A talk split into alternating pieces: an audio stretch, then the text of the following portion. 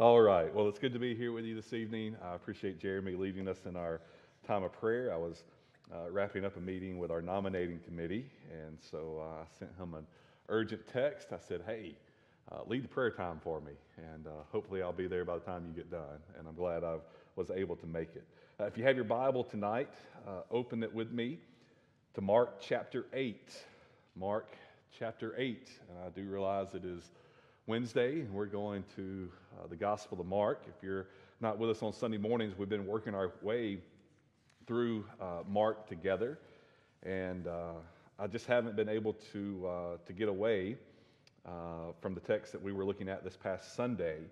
And so I want us to come back to uh, Mark chapter 8, verses 27 through 33.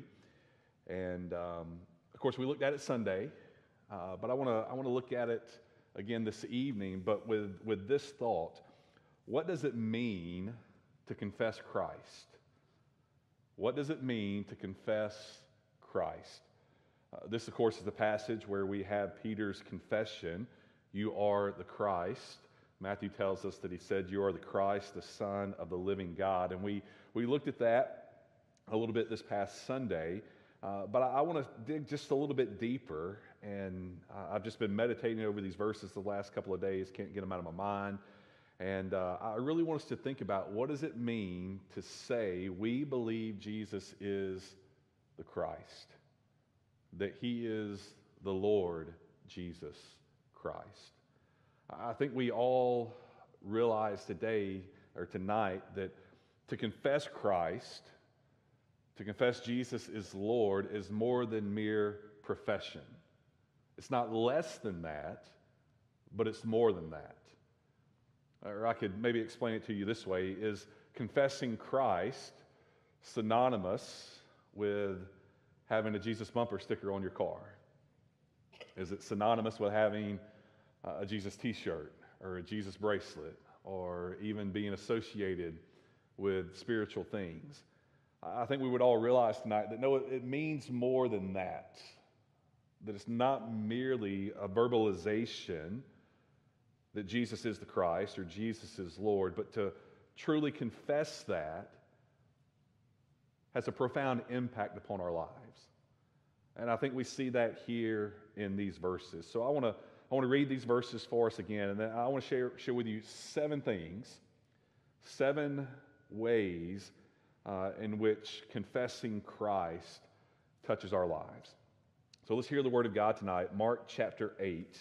Mark chapter 8, beginning with verse 27.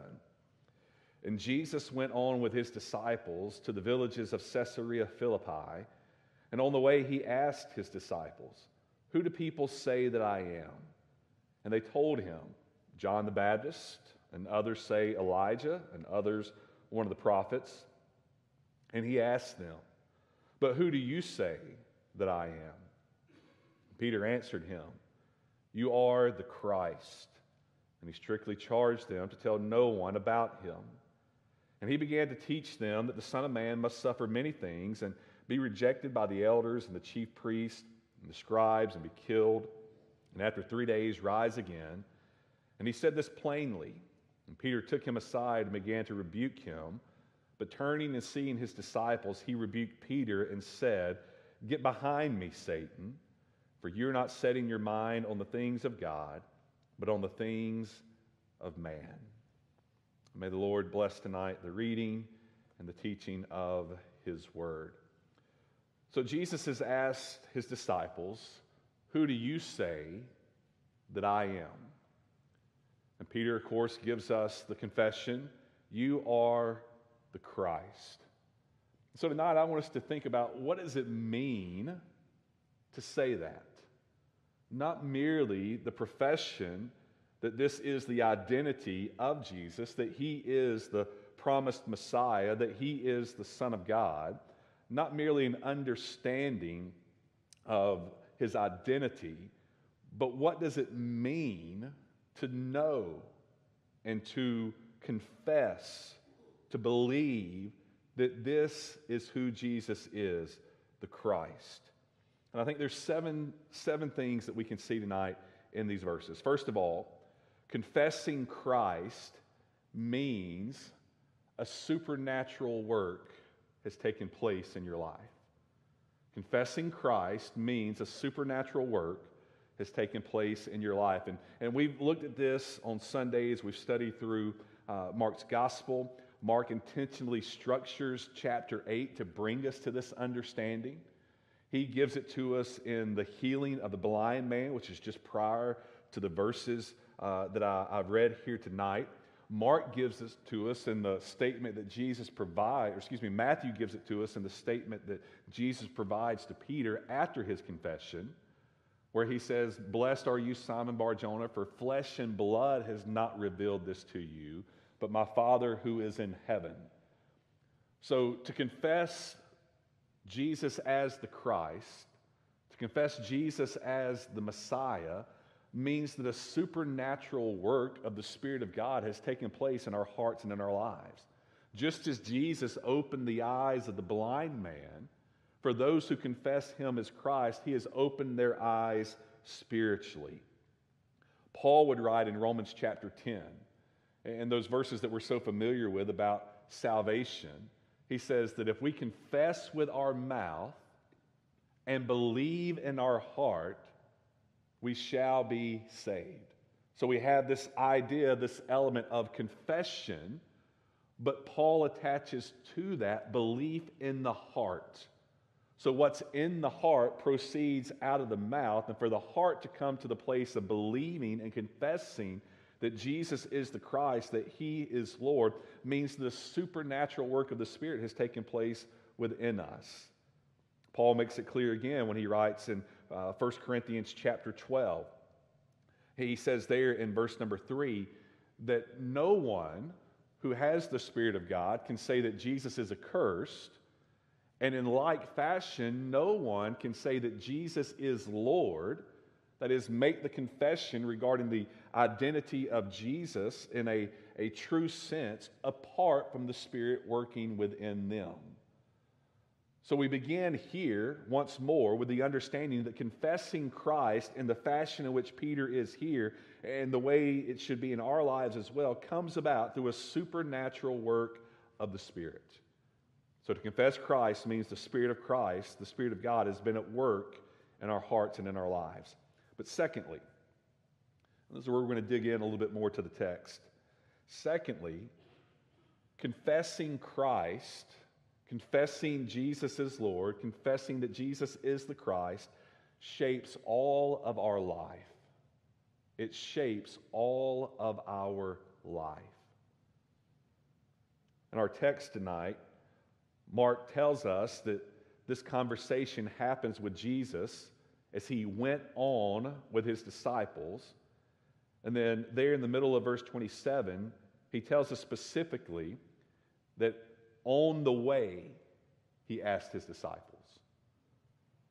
And I, think Mark is certainly recording how this unfolded, but I think in giving us this specific detail, he's telling us a little bit about what it means to confess Christ.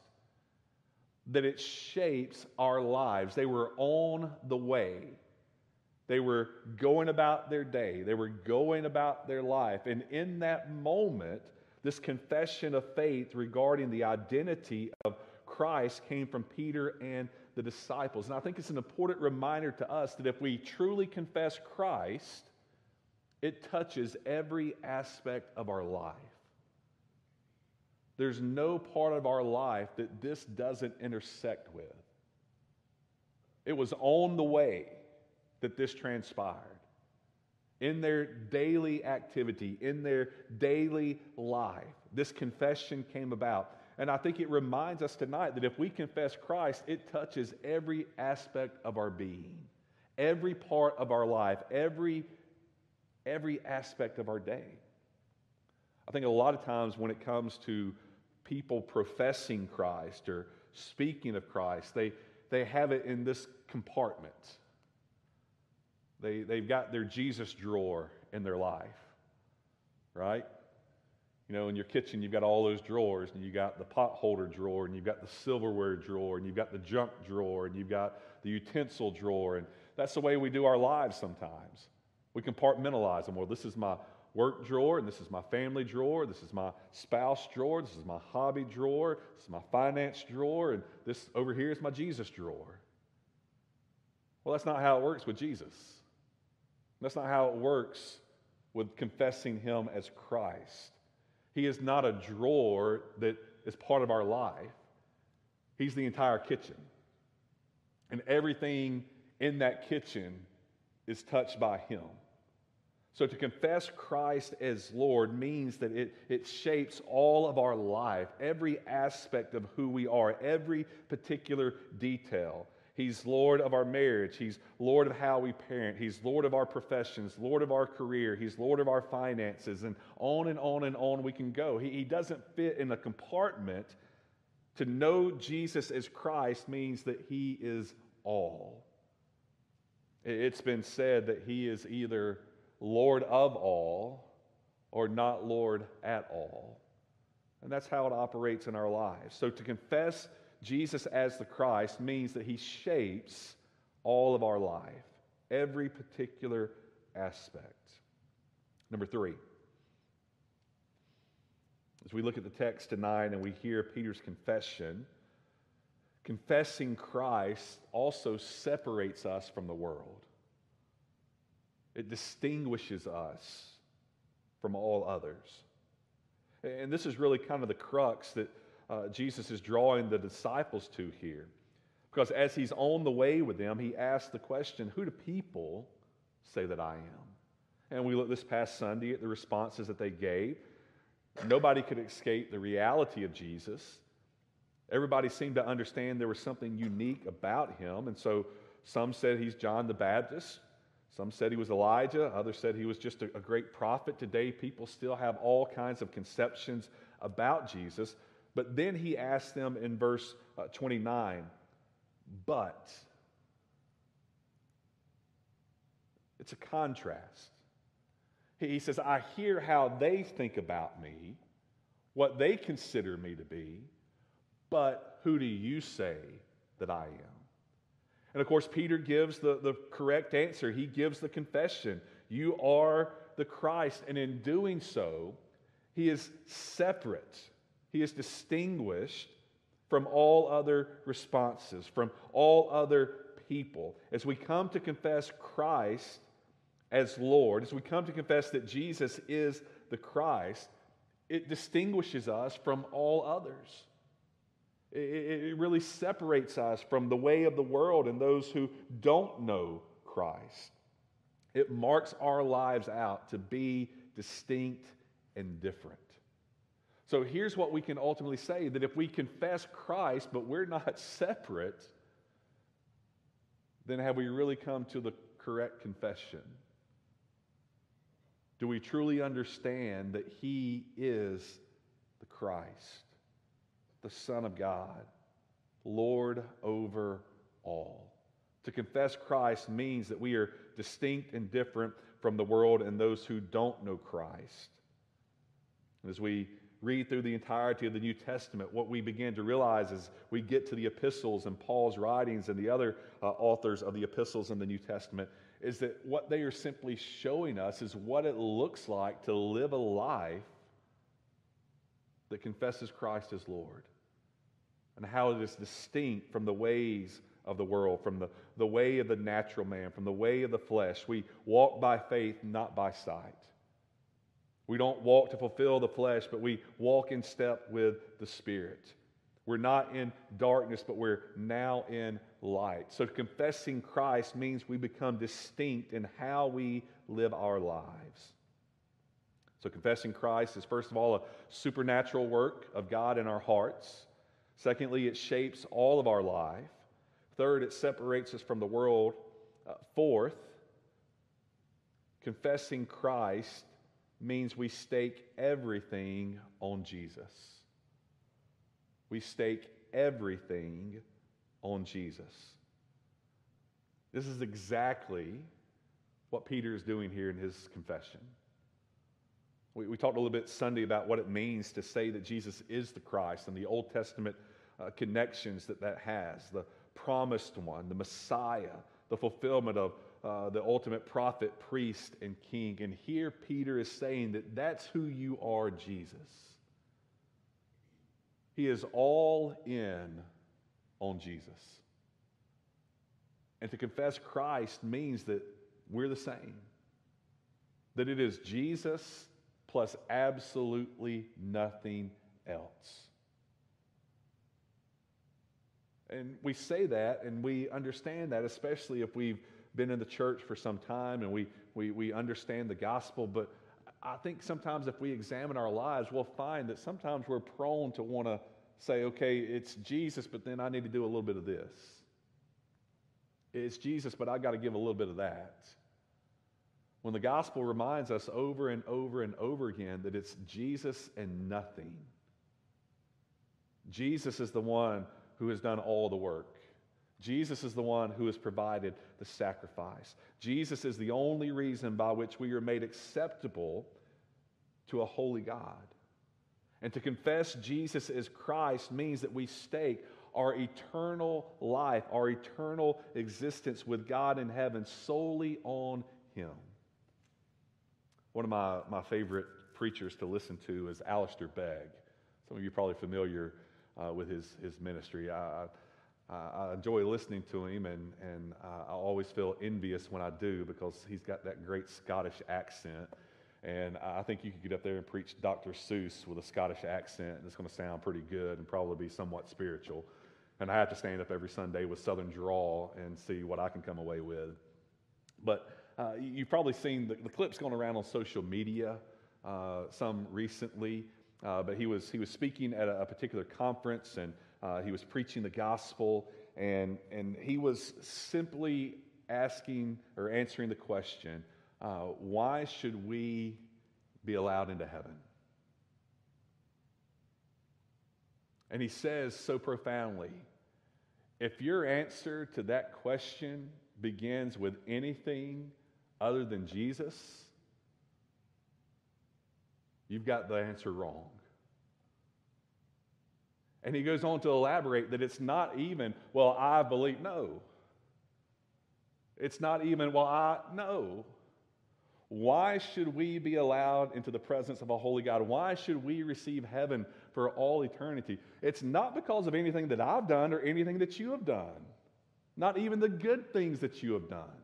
The only reason heaven is available to us and the only hope that we have of heaven is when we stake everything on Jesus Christ alone. So, the only acceptable answer that we have of, of why do we have heaven is Jesus. Jesus and nothing else. He goes on in that clip to, to give the illustration of uh, the thief on the cross.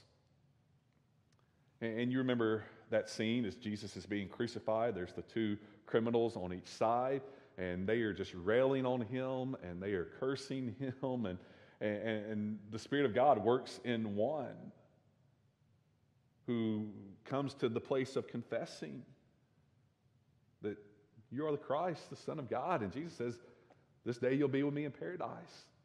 And, and Begg says, all of his family and all of his friends that day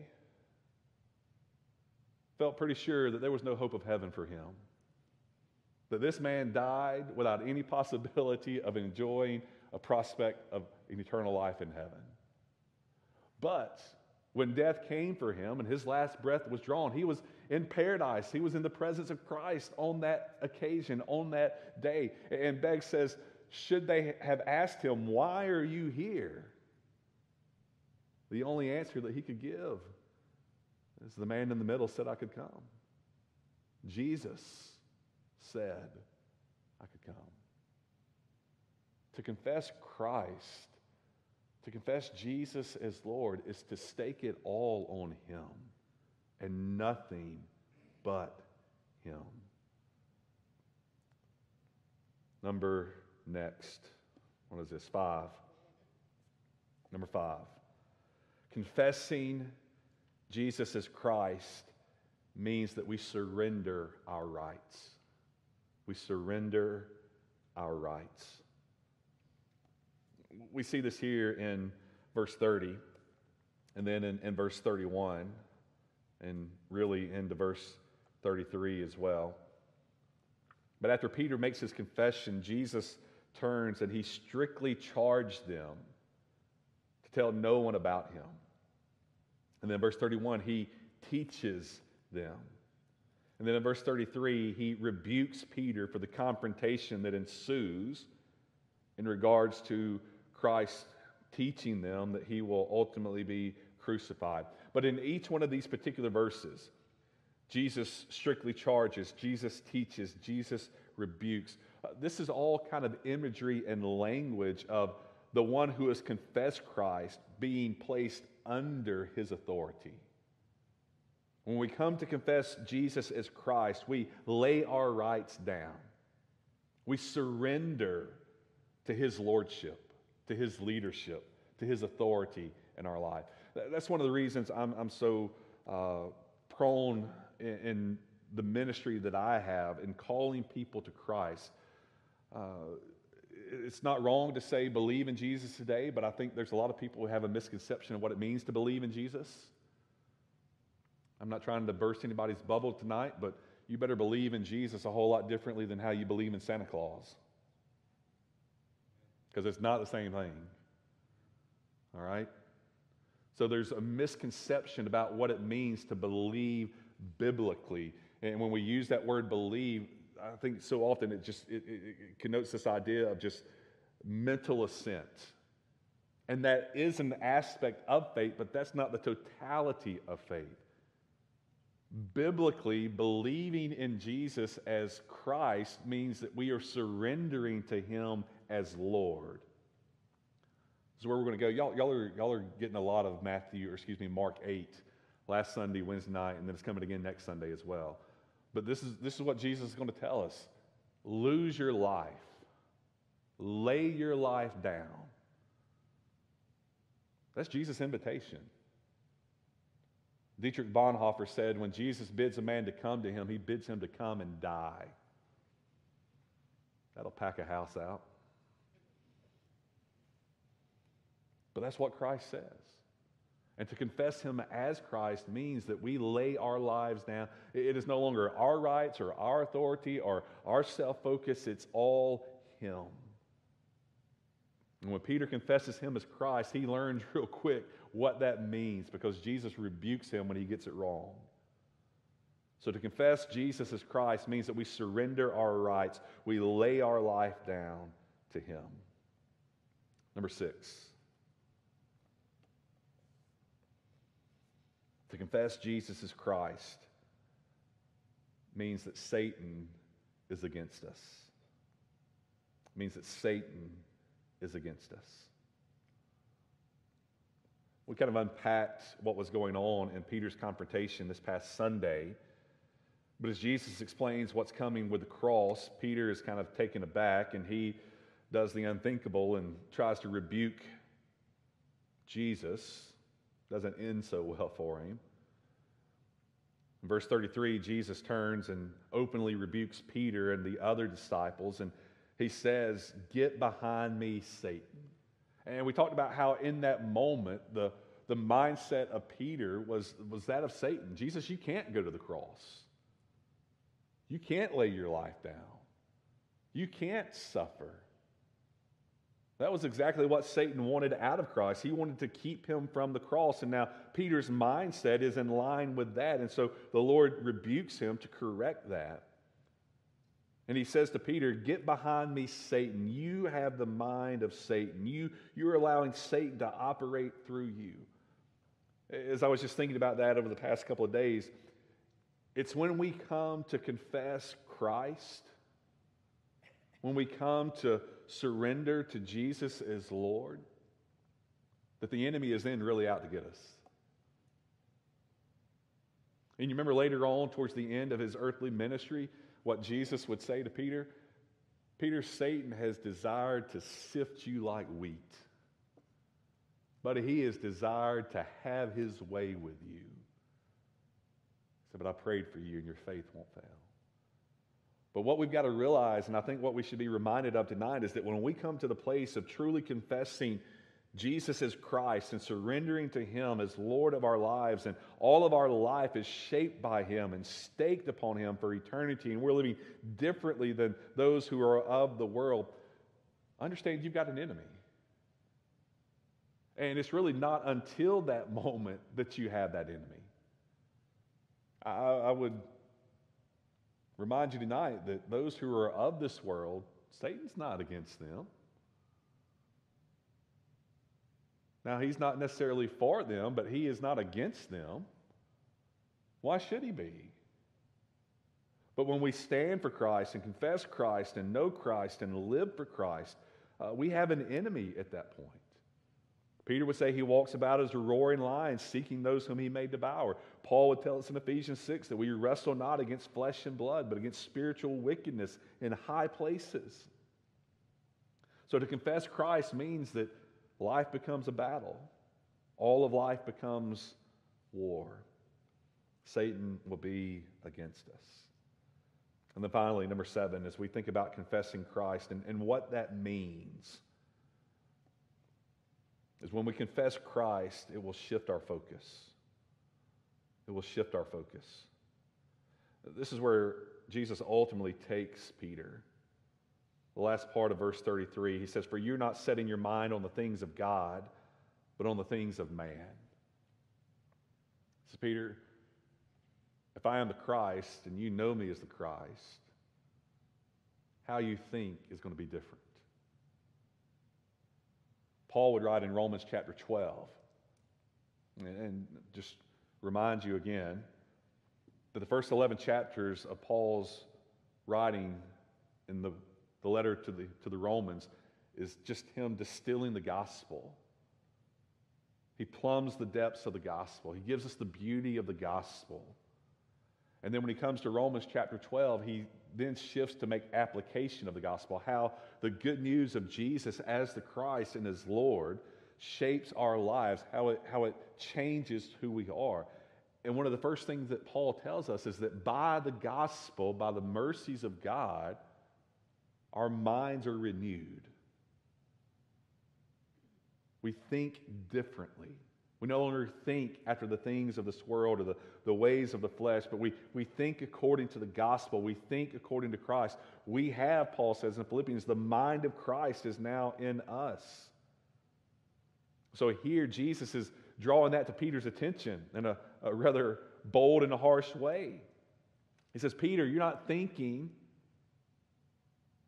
in the spiritual way, you're not thinking in the gospel way. He says, instead, you're thinking from an earthly perspective. So to confess Christ means that our focus has shifted. We're no longer consumed with the earthly things, but now we're thinking of heavenly things. Paul would write in uh, 1 Corinthians, um, nope, nope, nope, it's not 1 Corinthians. Think, think, think. Um, goodness, this is going to drive me crazy. Paul would write in Corinthians, We'll just go that way. That because of the gospel, he no longer, 2 Corinthians chapter 5, Paul would write that he no longer knew any man according to the flesh. He says, I no longer think along those lines. I no longer think in those categories, but because he had come to see Jesus as the Christ, to confess him as Lord, his mindset and how he viewed his, his fellow man was altered, it was changed. He thought in regards to heavenly things, he thought in regards to the things of God. So to confess Christ means that our minds have become renewed. Our approach and our attitude and our concerns in this life are made different and made new. To know Jesus as Christ shifts our focus. What once was important is now of no importance. Jesus, in one of the parables that he taught, he likened it into a man who, walking across a field, found a buried treasure. Remember this? And it wasn't necessarily uncommon to find treasure in fields in those days. They didn't have banks, so they would sometimes dig holes and deposit their treasures in, in fields. And this man stumbles across and he finds it. It's the greatest treasure he's ever seen. And in haste, he goes and gets rid of all that he has so that he can buy that field. Says, I've got to have that field. Everything else to him no longer mattered except that treasure. And Jesus says that's what it's like for the kingdom of God. For those who know him as Christ, for those who have come to surrender to him as Lord, for those whom the Spirit has supernaturally worked in their heart and life, those who have staked everything on Jesus as their greatest treasure, nothing else now matters. Everything is in relation to him. Their minds are renewed. So tonight, I simply ask you have you confessed Christ in this way? Not have you professed Christ, not have you given a, a verbal acknowledgement that, yeah, Jesus is Christ. But has your life been changed by knowing that Jesus is the Christ, the Son of God? Is this your confession? Let's pray.